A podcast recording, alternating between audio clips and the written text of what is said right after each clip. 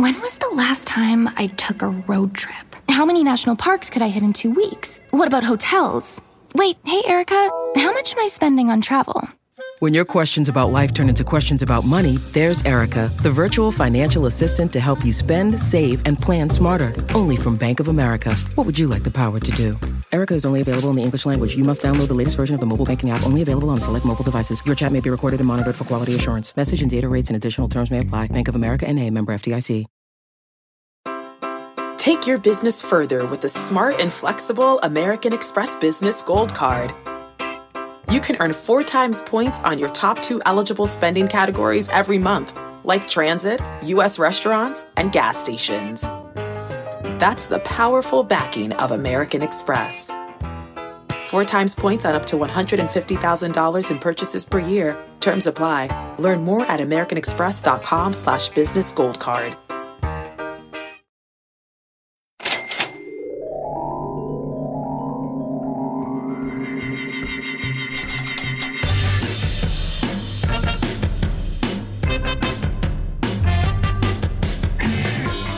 Hey there, I'm Stephen Dubner, and this is a bonus episode of Freakonomics Radio Live. It's the nonfiction game show we call Tell Me Something I Don't Know.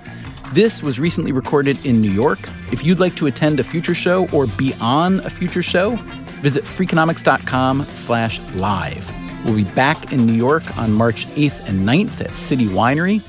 And in May, we are coming to California, in San Francisco on May 16th at the Nourse Theater in partnership with KQED and in Los Angeles on May 18th at the Ace Hotel Theater in partnership with KCRW. Again, for tickets, go to freakonomics.com slash live.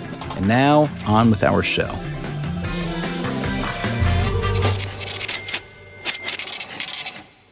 Good evening, I'm Stephen Dubner, and this is Freakonomics Radio Live. Tonight, we're at Joe's Pub in New York City, and joining me as co-host is the comedian, writer, and actor Christian Finnegan. Thank you. Hello there, sir. Nice to have you here. It's lovely to be here. Thank you for having me. Christian, here's what we know about you so far. We know that you grew up in Massachusetts. Yes, I did. That you became a comedian because you had no, quote, marketable skills. Still true. We know you've performed all over TV and the world. Yes, TV and the world, in that order. And we know that you once lost 70 pounds in nine months, which is uh, a person. Yeah, it was. Uh, yeah, you know, it's it's you, learn how to hate life and accept that, and uh, and I've slowly gained it back. So You're such a liar. I, you can lie on the radio, but usually people lie in the skinny direction, not in the fat direction. no, you're right. I mean, there's there's picture. There's for a long time when you would Google me, literally, if you just started typing Christian Finnegan, it'd be Christian Finnegan fat. That would be the first Google search Oh. result. That's sweet. Yeah. Um, so, Christian, that's what we know about you. Why don't you tell us something we don't yet know about you, please?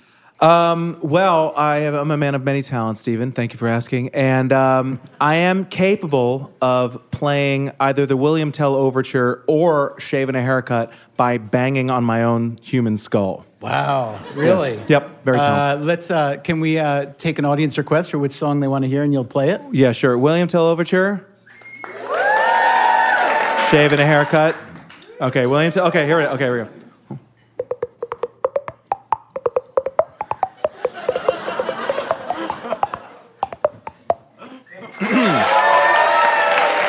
Thank you. Thank you. No idea we were going to milk you for this much entertainment so early. I'm, Um, I'm slightly concussed. Well, Christian, thank you for being here tonight to play Tell Me Something I Don't Know. Let me tell you how it works. Guests will come on stage to tell us some interesting fact or idea or story. You and I can then ask them anything we want, and at the end of the show, our live audience will pick a winner. The vote will be based on three simple criteria. Number one, did the guest tell us something we truly did not know? Number two, was it worth knowing? And number three, is it demonstrably true? And to help with that demonstrably true part, please welcome our real time fact checker, Alexandra Petri.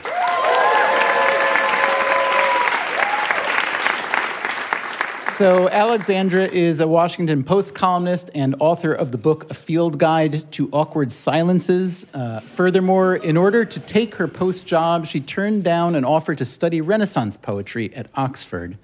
So, Alexandra, what have you been up to lately? Well, if you're my agent listening, I'm definitely working on a book. But if you're anyone else, my husband and I have been watching all of Star Trek because he claims it raised him. And so I'm like, all right, like, let's learn about this. And I loved the original series because it's just entirely ridiculous space camp. And everyone's like, no, it's logic and ideas. And it's not. It's mostly just like William Shatner yelling about things. At one point, Kirk's body gets taken by a lady because they don't have lady spaceship captains. And within seconds of like his body being taken, he, this apparent Kirk gets court martialed for being hysterical. and it's just like, you can't win. Anyway, watch, watch it. Turnabout Intruder. It's, it's a great, great classic. Well, I'm so glad you could take time out of your busy schedule to be with us tonight because I know you have a bit more to watch.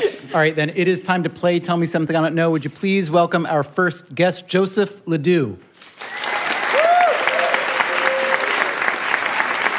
All right, Joseph, I understand you are a professor of neuroscience. That's correct. At NYU, which uh, makes me think you're pretty bright. On the other hand, NYU is about 12 steps away from Joe's pub here, so I'm assuming you're also quite lazy. Uh, in any case, uh, I'm ready. So are Christian Finnegan and Alexandra Petri. So, what do you know that's worth knowing that you think we don't know? Where does fear live in the brain? Where does fear live in the brain, asks the neuroscientist, uh, in the back. Is this like a Zen koan? Uh, I'm I'm gonna. It seems like it would be like at the base of the spine, like like I'd feel like it would be like a central nerve kind of thing. You've thing. seen the old Tingler movies. No, Should we just name brain parts? We, cerebrum, cerebellum, antebellum, The back. Keep going. hippocampus? amygdala, There you go. amygdala. That's wrong.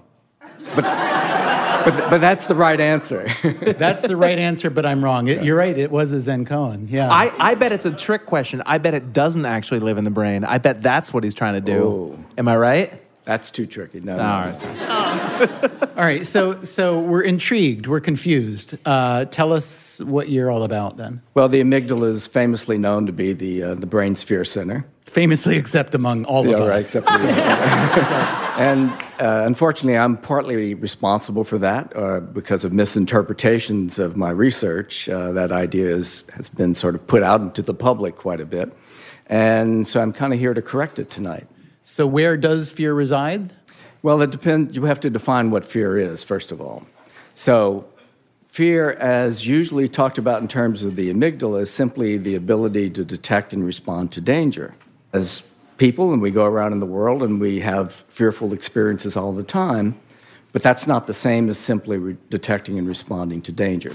So, the amygdala is detecting and responding to danger, but higher centers in the neocortex, in my opinion, my theory, are responsible for the actual experience of fear. So the amygdala in the brain is kind of an early warning system, or it, it's it's what detects the danger. Correct. But it doesn't generate the sensation of fear. You're saying? I wouldn't call it a sensation, but the experience of fear. So, one one way to think about it is no self, no fear. In other words, if you aren't personally involved in a situation, then you can't be afraid of it. You can respond to it, but you can't be afraid. So, if you start asking how far back in evolution does the ability to detect and respond to danger go, you never stop until you get to the beginning of life. Bacteria detect and respond to danger, but they don't experience fear. well, how do we know? But I don't think so. I've I was just talking today to a bacterial friend. And he said, "You know what, Dubner? It's funny. I detect danger almost daily. It doesn't bother me. So that's my research." does- Joseph Ledoux from NYU. Can I, can I ask, does all fear reside in, like, all kinds of fear reside in the same place? Like, the kind of fear when a bear is chasing you, Mm-hmm. is that the same fear as, like, when your girlfriend starts scrolling through your phone? Like, are those the same kinds of fear? Well, actually, there are lots of different kinds of fears. So there's uh, social fear, predatory fear, there's fear of, of an immediately present stimulus, there's fear about a future stimulus, there are existential fears about eventuality of death or the meaningless of life. Uh, so fear is a very complicated thing. What I call being alive.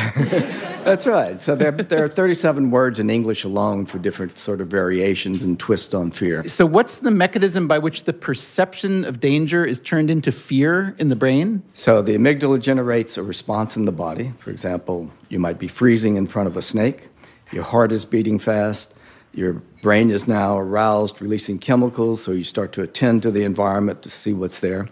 So I think there are a number of components that come as a result of all this that come into the actual experience. One is all this body feedback. One, the, another is brain arousal. Another is the retrieval of memories about past dangers. Um, and another is your awareness that you, as an individual, you as a person, are in that situation and are about to be harmed. I'm really curious about something you said um, about if the danger is not toward you, you don't experience. It's, if it's not about you. Yeah. And it's funny, it sounds so obvious in retrospect, but I never thought about it. Right. A terrible thing could be happening to someone else right next to you. A lot me. of my colleagues don't like this idea either. I actually like the idea. It's just a very powerful and kind of alienating idea because it, it, it makes you ask, well, where's, where's empathy in the brain? Well, so I think all emotions are made pretty much the same way. That you have to integrate a variety of different sources of information, what's called working memory, which is a product of the more frontal areas of the neocortex, where you can do that kind of integration in real time. And it's a matter of what information working memory is working with as to what you experience. So if you're looking at the, a bottle of uh, Poland Spring water, That's gin, actually. But Okay, yeah. well, see, I experience it as water. so my experience is mine. I can't ever be wrong about being afraid or angry. You can tell me, no, you weren't afraid or angry, you're uh, something else. But my experience is my experience. It's incorrigible in the moment. Just out of curiosity, like the kind of fear you might fear when you're watching a horror movie is not the same chemical experience of actually being afraid if something's happening to Right. you in real life. So we have these things called schema in our brain that are sort of catalogs of all of the kinds of things we know about danger and experiences of threat and, and harm uh, that we've acquired as we go through life from the, the earliest days. And that information kind of is brought into mind by the presence of a threat. It's called pattern completion in the mind. So the presence of a snake at your feet and that your heart is beating fast is enough to, to pattern complete this whole concept of fear. And you also know in that concept that you know what your responses to fear are, and that biases how you interpret and respond in that situation. Okay, let me ask you a big concern of mine. Um, you're saying all this stuff that sounds real and smart, and Thank you. you, uh, wait for thank you. and, uh, and it might be, and we're all way too dumb to know if what you're saying is demonstrably true. What's your degree of confidence that it really is? Because it's really a remarkable little engine up there. This is a theory. So it's based on a lot of facts that I've assembled over the years and, and been putting together and trying to conceptualize and, as I uh, assemble it all. So uh, you won't necessarily find this in the textbooks. So, Alexandra, Joseph Ledoux is telling us about a really interesting construct uh, the relationship between the detection of danger in the brain and the experience of fear, uh, which happen in different places. Is it true? As far as I can tell, definitely. Um, All right. but it also sent me down a rabbit hole of fears. What are people afraid of that they are, subjectively experiencing? And apparently, our top 10 fears are flying, heights, clowns, death, as you mentioned, rejection, people, snakes, and something illegible that I've written in handwriting that I cannot see. But it might be failure or driving. And it also, a study found in 2014 that Democrats are nearly twice as likely as Republicans to have a fear of clowns which I'm just going to let that joke make itself. Alexandra, thank you. And Joseph Ledoux, thank you so much for coming to tell Thank you. us something we didn't know. But I just want to put out there. I don't. I don't believe that anybody is truly afraid of clowns. I think that is what I refer to as a public domain personality quirk. That's the kind of thing that people say they think it makes them sound interesting, but nobody's actually afraid of clowns. Just stop it. Uh, Can like I just ask, uh, are you now or have you ever been a clown? I, you know, there was a All time. right. Yeah, yeah, yeah, yeah. just what I thought you were going to say. I'm leaving. Squeak, squeak, squeak, squeak, squeak. Let's bring up our next guest. Her name is Kate Marvel. Come on up, Kate.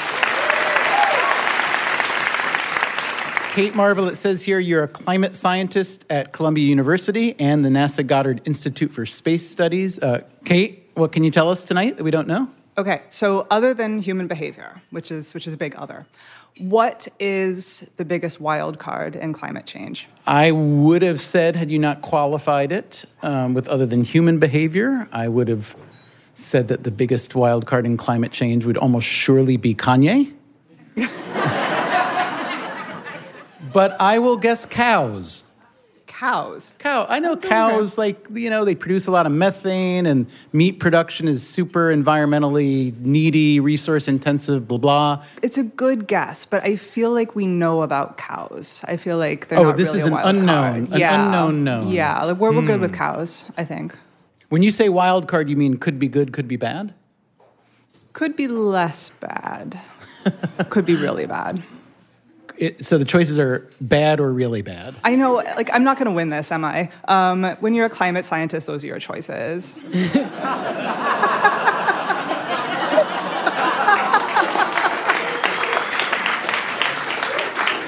What's awesome about the climate? Nothing.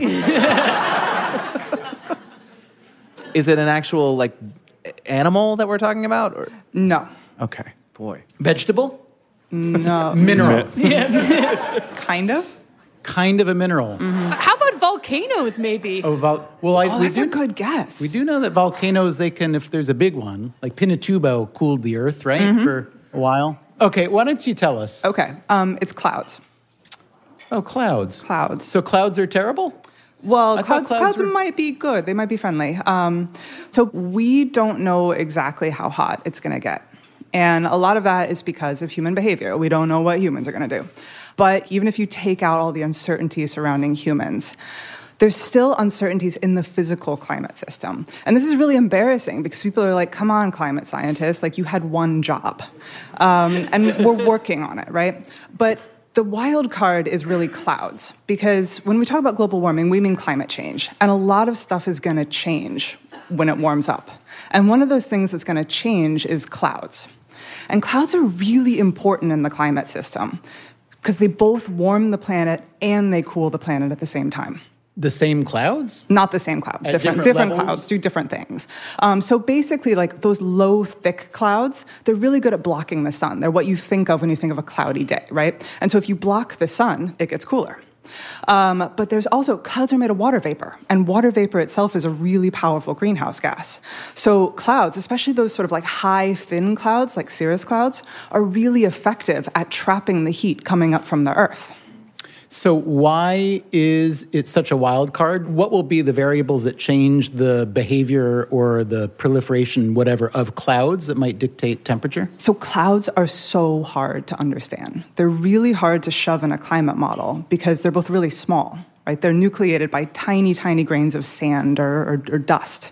Um, but at the same time, they're really, really big. They cover a giant, giant portion of the Earth. And it's really hard within a computer model of the climate system to simulate something that's both really small and really big. So, basically, we suck at it. We are really, really bad at modeling clouds.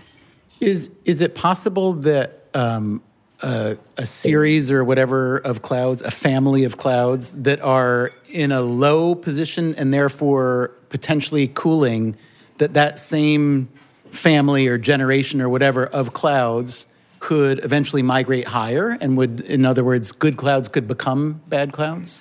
So we know actually. I didn't say sure- No, clowns. it's, it's a good I didn't say clowns. Can these clouds be rehabilitated? That's what he's trying to.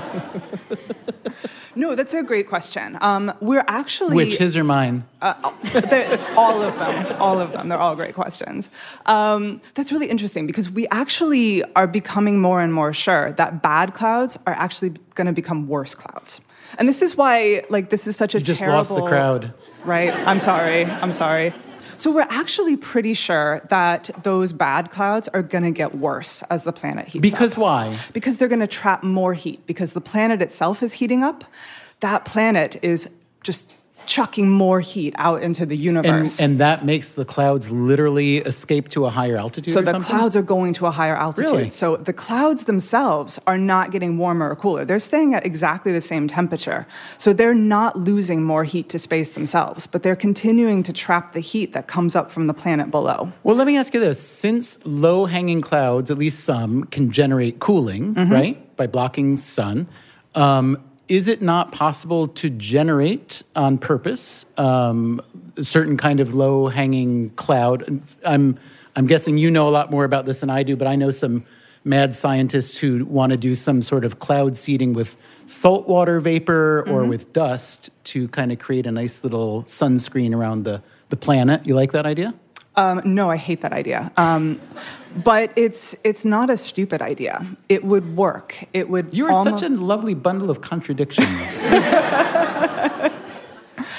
So it would probably cool down the planet, right? If you block sunlight, it cools down. Um, but I don't like that idea because I like sunlight, and plants like sunlight. You know, if you look at the tracks of ships crossing the Atlantic, you can actually see that they're cloudier because those ships are spewing out gas and dust. Those particles are nucleating clouds, and it's actually cooler where a ship's been than it is where a ship hasn't been. Um, so, this is an idea that people have kind of seized upon. They're like, what if we just make a lot of clouds? Could we actually cool down the planet? And we could, but I don't just care about the temperature of the planet. And maybe we'll get to a place where we're like, oh my God, this is our only option. We have to do this. But that doesn't fix, that doesn't fix rainfall patterns. That doesn't do anything about ocean acidification. So it's kind of like not altering your diet or not getting more exercise and just trying to take a magical diet pill. Maybe it'll work, but there could be really, really bad side effects. And in the meantime, we've made the world Scotland, essentially. Just so, uh, what are you doing about it? Are What you figuring out? Was that rude? She's a climate scientist. That's what we pay her for.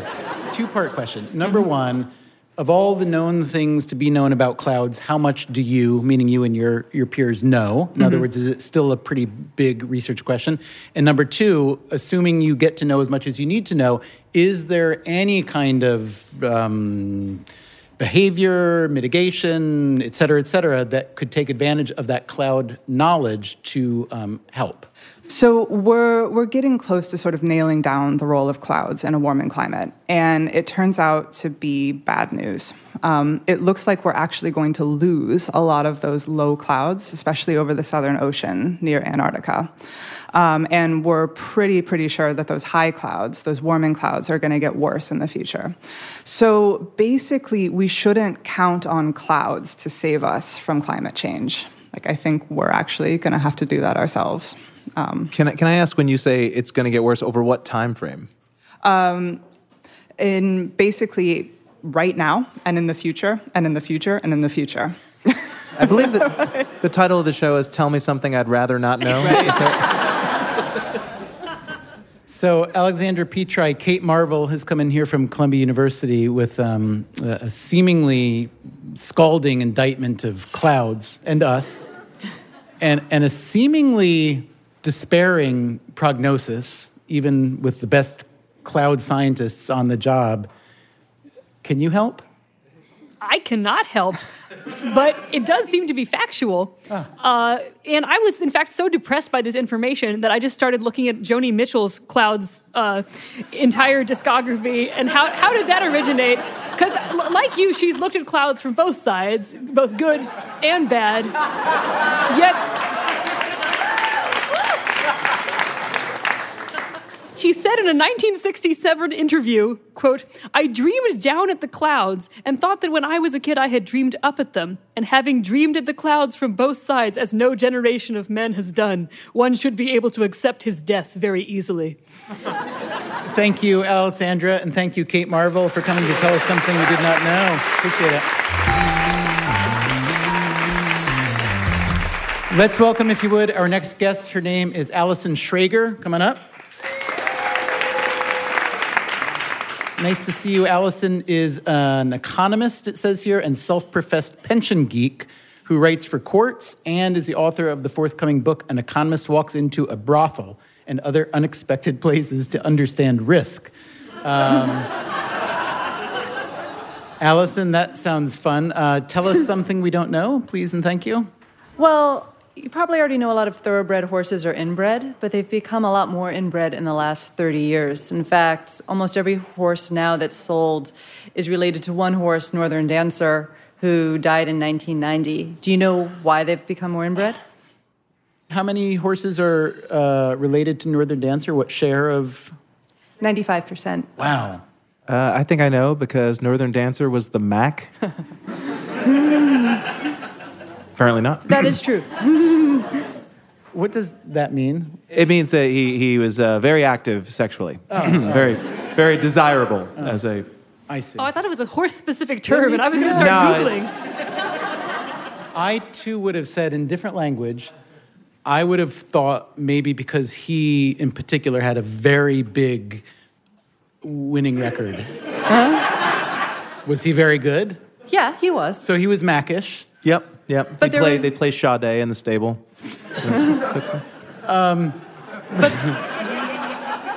Can we ask you a question to help us answer your question? Um, have horses gotten faster? No. So they're more inbred and slower, like uh, some royal families we know. The Habsburgs, the Habsburgs. Oh yeah. Um, was it cheaper? Did did the did the breeding? No, it's more expensive. It's more expensive to inbreed. Yes, because uh, the inbreeding is coming from a small pool of desirable sires who everyone wants to breed with. So it drove up the price. Was there a, a genetic problem with other big horses at the time where it was like he was the sort of safe tree? No. Like, Such a good question, though. thank you. I love that. appreciate it. Thank you. So how many times did he do it? I have no idea. I mean, he had about a 20 year breeding career, maybe a 30 year. And how good was Northern Dancer As a sire? as a horse, as a racehorse?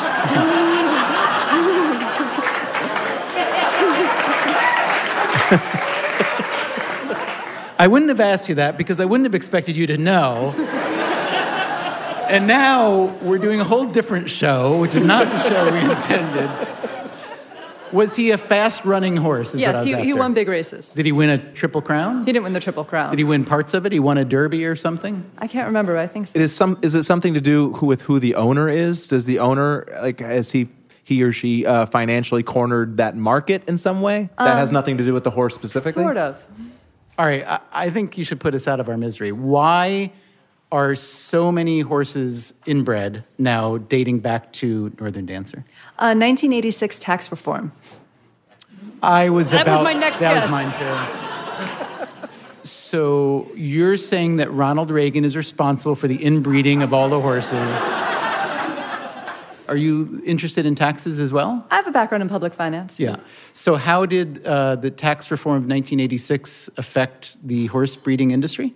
Before you could write off a lot of your capital gains, your long term capital gains, which is an uh, investment you held for more than six months or a year.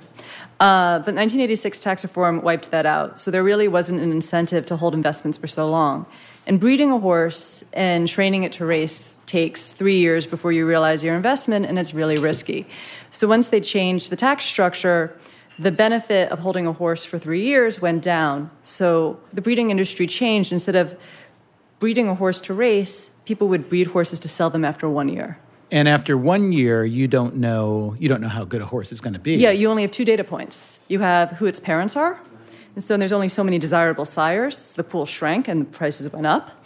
And you also can sort of start to see muscle tone. And sprinters have better muscle tone. And if you breed two sprinters together, you get a sprinter. And they actually can trace back the concentration of sprinters to Northern Dancer's sprint gene. So here's my question: If it's gotten more expensive Mm-hmm. and they've gotten less fast, why isn't there competition to that inbreeding model? Well, there was, this is because everyone sells at one year.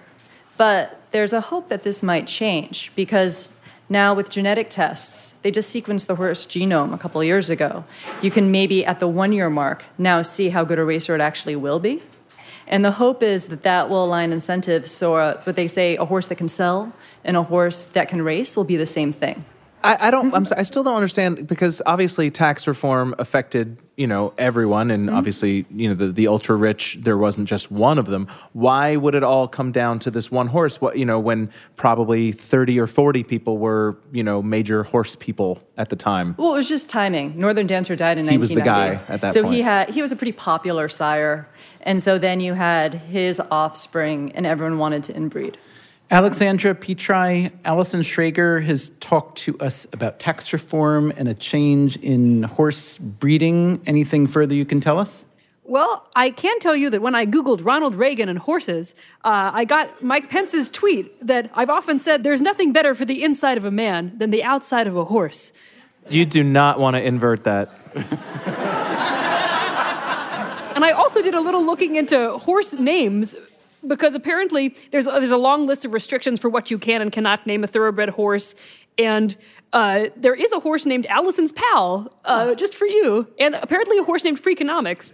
But they also have a thing that says there's a restricted list where you're not supposed to have suggestive or vulgar or obscene meaning names. But some owners do try to get around that. Like there's a horse named Hoof Hearted, which if you say that wrong, you get a fart joke. Yeah, I think we should stop now. Um, Allison, thanks for playing Tell Me Something I Don't Know. Time now for a quick break. When we return, more guests will make Christian Finnegan tell us some things we don't know, and our live audience will pick a winner. If you'd like to be a guest on a future show or attend a future show, please visit freakonomics.com. We will be right back.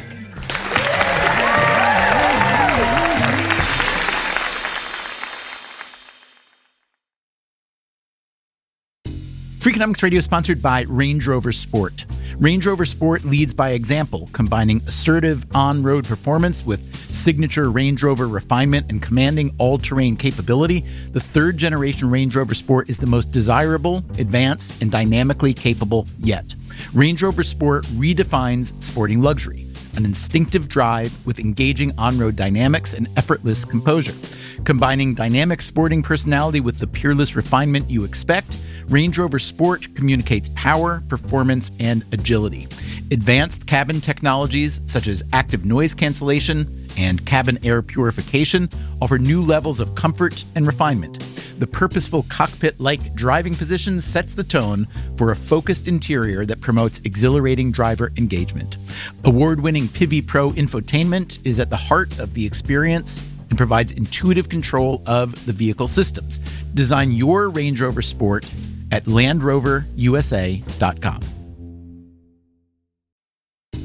Freakonomics Radio is sponsored by Canva. Supercharge your work with AI powered Magic Write in Canva Docs. You can just describe what you want to say in a few words, and Magic Write will generate a draft in seconds. You can use it for sales proposals, marketing plans, job descriptions, meeting agendas, you name it. Tweak your draft, and you're done. It is a serious time saver and the perfect way to beat the blank page.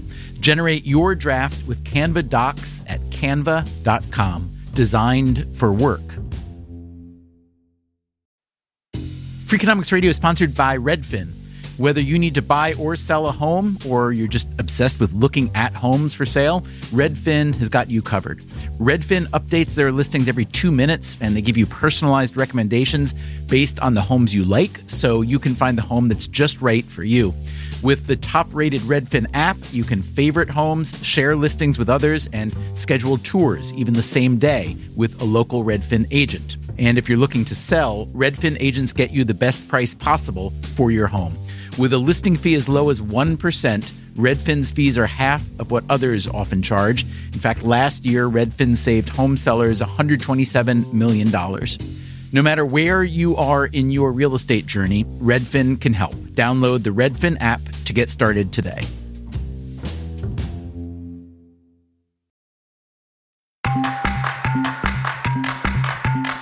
Welcome back to Freakonomics Radio Live.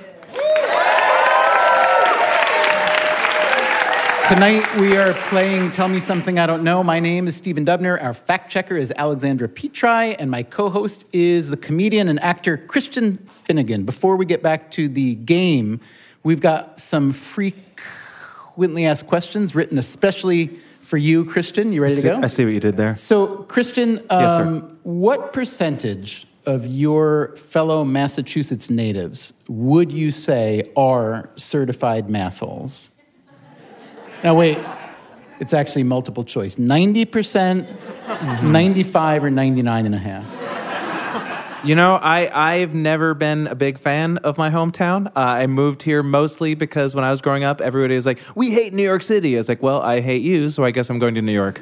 Uh, so I, uh, most of that, if I'd grown up in Cleveland, it would have been the same thing. That's more about me than Massachusetts. Anyway, uh, I, so I'm going to say 99.5. That's, that is the correct I have a answer. cousin who's pretty cool. Yeah. I'm glad we won you. I'm glad we got you here. Um, if you were not doing what you're doing now, what do you think you would have done instead? Um, I want. I wish I could be a background singer. Like I don't want to be like a dude on the stage. I just want to be one of the dudes with his finger in his ear in the background, like ooh wee ooh. Like I, that's that's what I want to do. Uh, what do you collect and why? Um, I used to collect record store T-shirts. Um, that was sort of my, hobby. You know, I do stand up and I travel around this great nation, bringing laughter to dozens.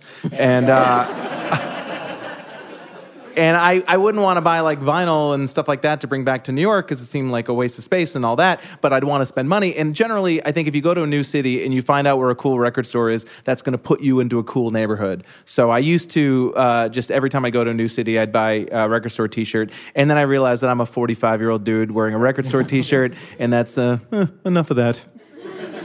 Um, I was going to ask you to tell us something that you once quit and why. Uh, so tell us something you once quit other than buying record store T-shirts and why and how it worked out.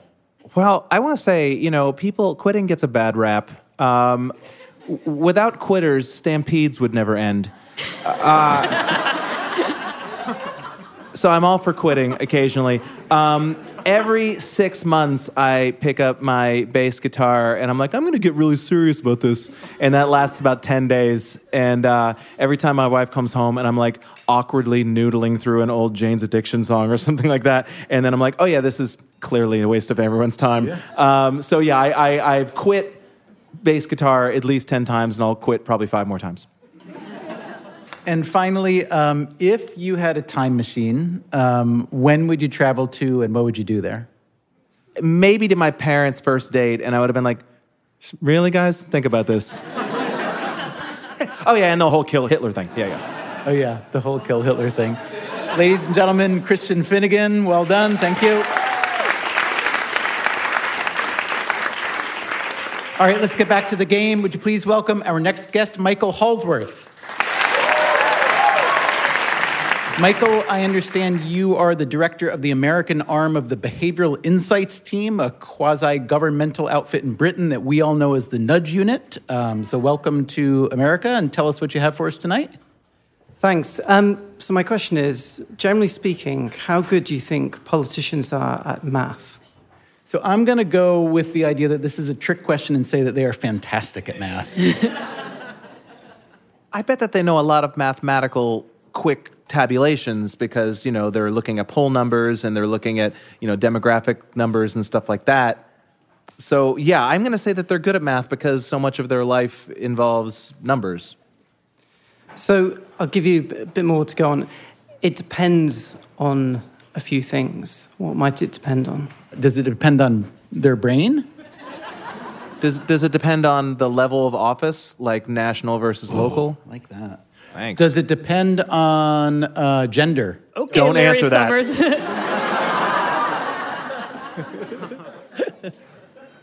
Does it have to do with some kind of prior experience? I think that's getting closer. Are successful politicians better at math than unsuccessful? Like, you know, candidates who win are they better at math than candidates who lose? It- the, the prior bit is the, is the more interesting bit here. Okay, I get it. Stephen's more interesting. I get it. I feel like uh, every second that goes by, we're getting further from the answer. How good they are depends on their political beliefs.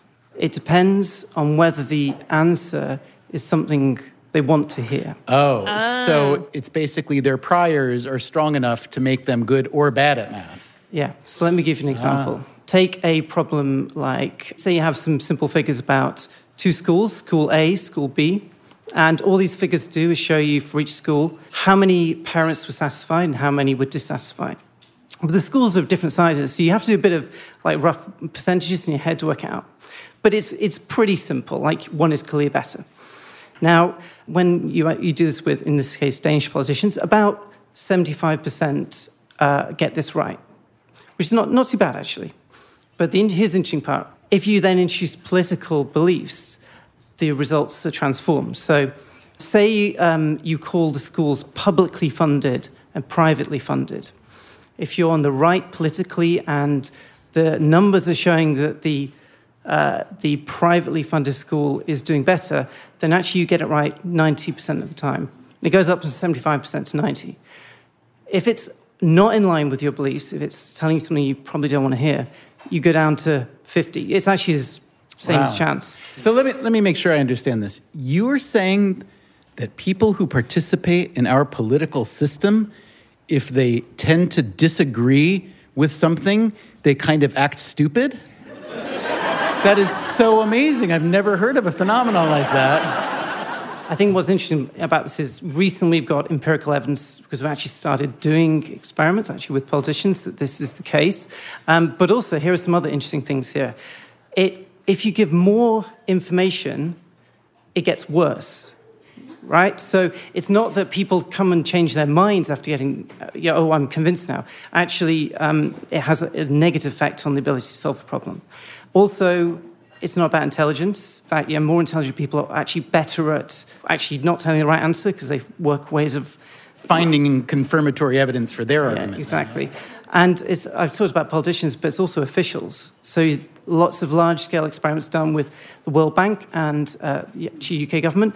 Same thing happens with officials. It's not just a political thing. Let me ask you this. Um, you guys are the nudge people, and you want to provide evidence for policymakers to help them do what you think is a pro social or whatever, good solution.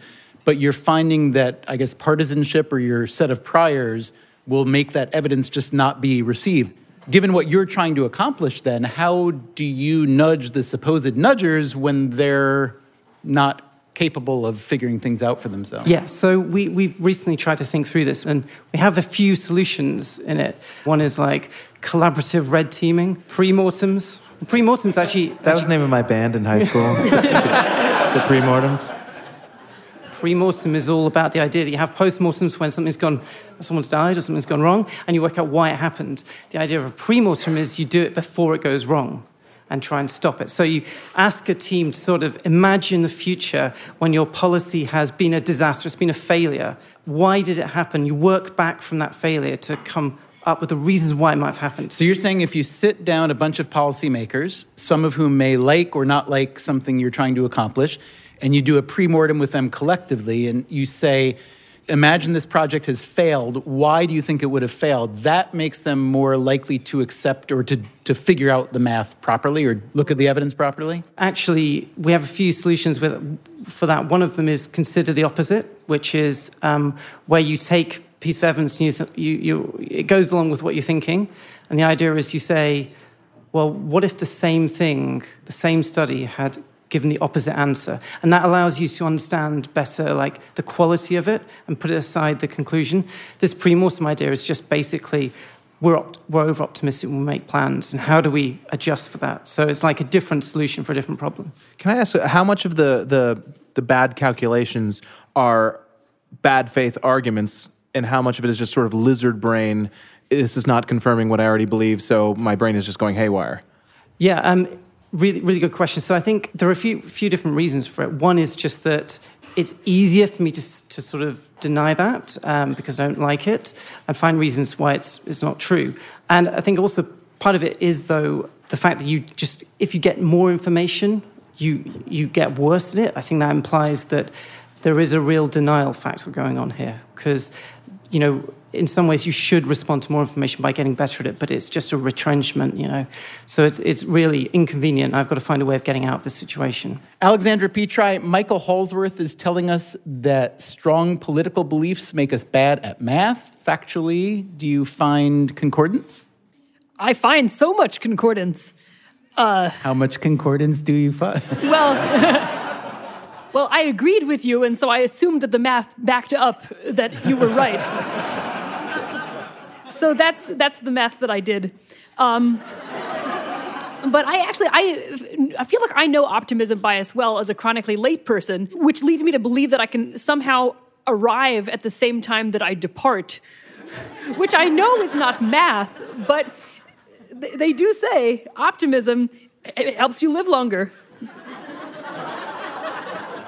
Actually, one thing that I should say about me being on this podcast, it may backfire a bit because there's evidence that if you go and tell people about these biases, it actually makes it worse.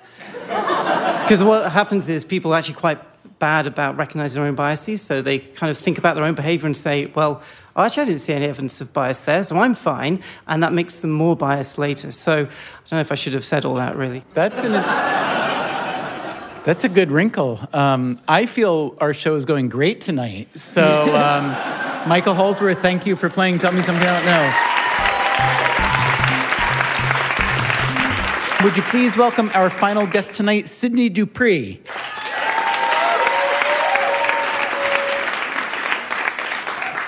Hi, Cydney. It says here you are an assistant professor of organizational behavior at Yale.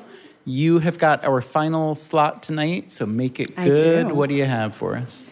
Okay, let's say that two white people walk into a bar, Y- You mean like Stephen and me? much like this one, and um, but they have very different perspectives about race. One is a bigot. It's from Massachusetts. Come on, that's not a, it's not a stretch, people. Okay, for our radio listeners, I'm pointing at Christian. Um, so this person thinks that uh, some racial groups are worse than others, and he doesn't think that racial equality is needed. The other isn't the bigot. In fact, he considers himself an ally. He thinks that racial groups should be on equal footing, and he wants to help our society get there. Then a black person walks into the bar, sits next to them both, and strikes up a conversation. Which white person is more likely to talk down to the newcomer by using words or phrases that signal low status? Hmm, interesting. Signal low status about oneself or about the, conver- the other person? Um, well, that can mean a couple things, like using fewer words related to agency or power or dominance, or just describing yourself in a less competent way. Oh, presenting oneself as less yes, competent. Presenting yourself as less yeah, I definitely feel like we're being led. Like the, my first impulse would be that the the quote unquote liberal would do more talking down, and my guess would be maybe because that person is projecting a, uh, a a racial hierarchy onto this one individual human being. That they're bringing a, bunch of political theories and social theories into bear, talking to this one person, as opposed to the bigot who might just be like your Bill or whoever. I don't know. Okay, maybe. Question Are either Yes. of these white gentlemen a politician? They could be. They could be politicians or they could be everyday people. So I liked Christian's hunch of like a patronizing liberal. I think that's a stereotype that's fairly familiar. I don't know how true it is. I know it's familiar. Well, I think that part of being a liberal is sort of asking yourself constantly, am I being patronizing? Am I being patronizing by asking if I'm patronizing? Am I being patronizing if I'm asking? Like, is to go down that wormhole. That's part of being a good liberal, I think. Uh, okay. That was such a persuasive argument that I'm going to say it's the liberal. It's the ally and not the bigot. All right, well, your instinct is right. Uh, my research shows that white liberals are actually more likely to talk down to black people in this way. This is a phenomenon um, that I call the competence downshift, in which white liberals, presumably trying to get along with racial minorities, actually end up being patronizing towards them um, by presenting themselves as less competent to black people relative to other white people. Question Is it intentional? Um, I suspect that it is unintentional. If you ask white liberals whether they wanted to come across as less competent with black people than they did with white people, they, they generally deny it.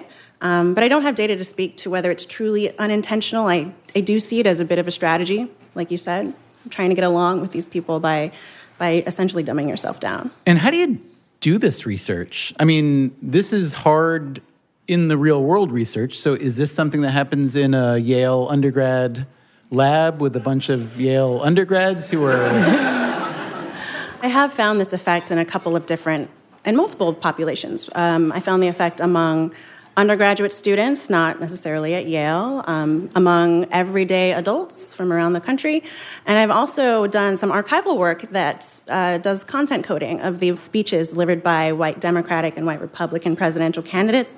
And I tend to find the same effect there. The Democrats, but not Republicans, significantly downshift their competence when responding to minority audiences like the NAACP or HBCUs, but not so when they respond to mostly white audiences. And who would you say, can you just identify someone in the public sphere, whether in politics or not, that you feel sort of embodies this issue? I mean, is it more pronounced among the political class, though, since the stakes are different there? Is there That's like a good question. I mean, you know, I'm just thinking like, let's just take a you know a, a, a fictional Mm-hmm. candidate like Schmillery Schminton, let's just say. I'm, I'm just wondering. Oh, I see what you did there. Um, I'm not finding a Schmillery Schmidt.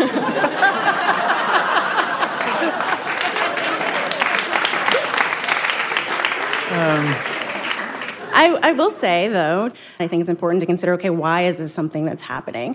And there are really two pieces to this story. It's ultimately an unfortunate story about stereotypes. So, white Americans are sometimes stereotyped as being racist or as being cold or closed minded. And so, going into interracial interactions, they tend to have the goal to be really likable, um, friendly. But we also know that black Americans are still stereotyped as being incompetent or lower in status relative to whites. So, in trying to reject the negative stereotype that describes their own group, they seem to be drawing on negative stereotypes that describe blacks. Can I add a question? Like, is this something that can be consciously addressed by a white person, or if if merely by being aware of it, you are then guilty of doing it? Do you know what I mean? Like, because if I'm thinking, all right, don't be condescending, you know, it's like don't think of the white elephant. Do, do you know what I mean? Like, like how do you address this without just reinforcing it? Well, uh, if it is really a story about kind of stereotypical concerns, the idea that I don't want to look racist, so I'm going to talk down to this person in this way, educating people about it might actually ramp up those concerns in a real dynamic face to face interracial context. Um, in which case, that might actually exacerbate the problem. Um, I have done some pilot studies that look at how we can reverse the effect, but those have basically tried to change the way we think about the black person in interaction. Um, so, by characterizing a black interaction partner as being highly competent, you reverse the negative stereotype that depicts black Americans in this, in this negative way. I don't know if there's an actual tidy answer to this, but I'm assuming that, you know, if I, as a white liberal person, am interacting with a black person for the first time, some of that unconscious condescension might seep through. But theoretically, if I were to then meet that person and see that person like a coworker and I knew them every day, that that would dissipate over time. If so, is there any sort of gauge on how long it takes somebody to stop doing that? I don't know that yet. I don't know uh, the kind of endurance of this phenomenon. I would suspect that, um, again, thinking about the mechanisms that explain this effect, that kind of the need to prove yourself um, might dissipate. Uh, the more someone who's not your, a member of your own race, the more that person gets to know you, in which case, ideally, the, the need to, to prove goodwill by engaging in this competence downshift um, wouldn't be as strong. Um, that's what I would predict, but I haven't run that study yet. So I find the idea of competence downshifting, as you call it, so interesting just because it's a couple really interesting things at the same time. It's a kind of idea that you are consciously controlling or presenting your competence for one and then also, you know, altering it. And I'm just really curious if you've seen it or if it's been seen in contexts that have nothing to do with race. So let's say it's in a, in a work situation and let's say everybody's the same race. Let's say everybody considers himself you know all part of the same in group whatever that is. Do you see that still when there's different levels and so on? And if so does it seem to signify the same thing there as in the situation that you've been describing? Well the initial answer is yes there is some evidence that suggests that we're really talking about kind of a status differential there. So your idea about kind of there being this there existing this hierarchy and and trying to kind of cross these status divides in ways that encourage collaboration and connection and affiliation. Um, I think that that's true. Um, there's actually work by Jillian Swencionis that suggests that managers talking to workers, for example, they may engage in a similar strategy, um, uh, essentially trying to, to dumb themselves down to appear more likable. But it sounds like you're thinking that the racial stereotypes are stronger. I think that they could be. Yeah. Yes. And in an interracial context, Right. that's absolutely Right. true.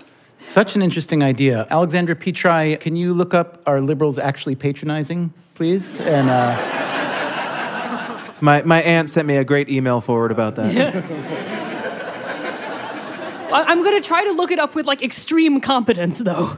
Um, I find fascinating the whole like warmth versus competence scale as like a way of interactions, which I feel like does explain every female rom com protagonist ever. Um, thinking more about warmth versus competence, I started thinking about invading Russia in winter. Um, because that's the exact opposite of being warm and competent. and so don't do it. But a fun fact is that Napoleon didn't actually invade in winter, he just forgot to leave by winter. So that's a somewhat relevant fact. Okay. is, is there a polite way to ask people to intentionally downshift their competence when talking to me? Uh, you have no idea the burden of people assuming you know what they're talking about all the time. Cydney, thank you so much for coming to play Tell Me Something I Don't Know. Great job. And could we give one more hand tonight to all our um, guests who I thought were just fantastic? It is time now for our live audience to pick a winner. So, who will it be? Joseph Ledoux from NYU with Everything You Know About Fear is Wrong. Kate Marvel from Columbia with Good Clouds and Bad Clouds. Allison Schrager, our economist writer friend, with the tax policy behind inbred thoroughbreds. Michael Hallsworth from the Behavioral Insights team talking about how to nudge the nudgers or Cydney Dupree from Yale with patronizing liberals. While our live audience is voting, let me ask you a favor. If you enjoy Freakonomics Radio, including this live version of Tell Me Something I Don't Know, please spread the word. Give it a nice rating on Apple Podcasts or Stitcher or wherever you get your podcasts. Thank you so much for that.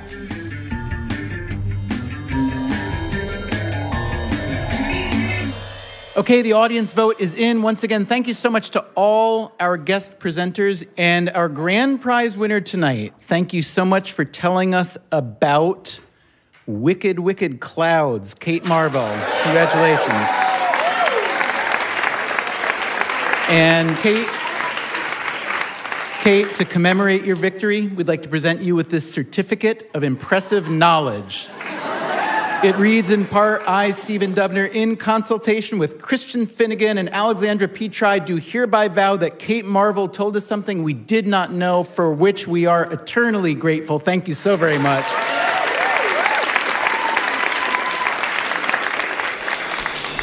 And that's our show for tonight. I hope we told you something you didn't know. Huge thanks to Christian and Alexandra, to our guests, and thanks especially to you for coming to play Tell Me Something.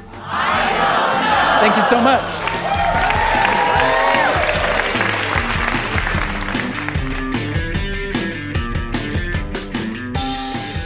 Tell Me Something I Don't Know and Freakonomics Radio are produced by Stitcher and Dubner Productions. This episode was produced by Alison Craiglow, Harry Huggins, Zack Lapinski, Morgan Levey, Emma Morgenstern, Dan Dzula, and David Herman, who also composed our theme music. The Freakonomics Radio staff also includes Greg Rippin and Alvin Melathe. Thanks to our good friends at Qualtrics, whose online survey software is so helpful in putting on this show. And thanks to Joe's Pub at the Public Theater for hosting us.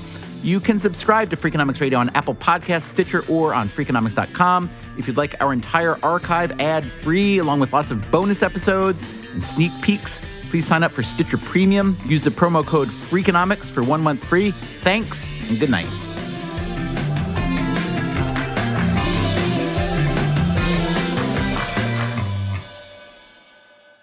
Oh, oh, right. You're right, because I'm the radio professional. Yes, sorry.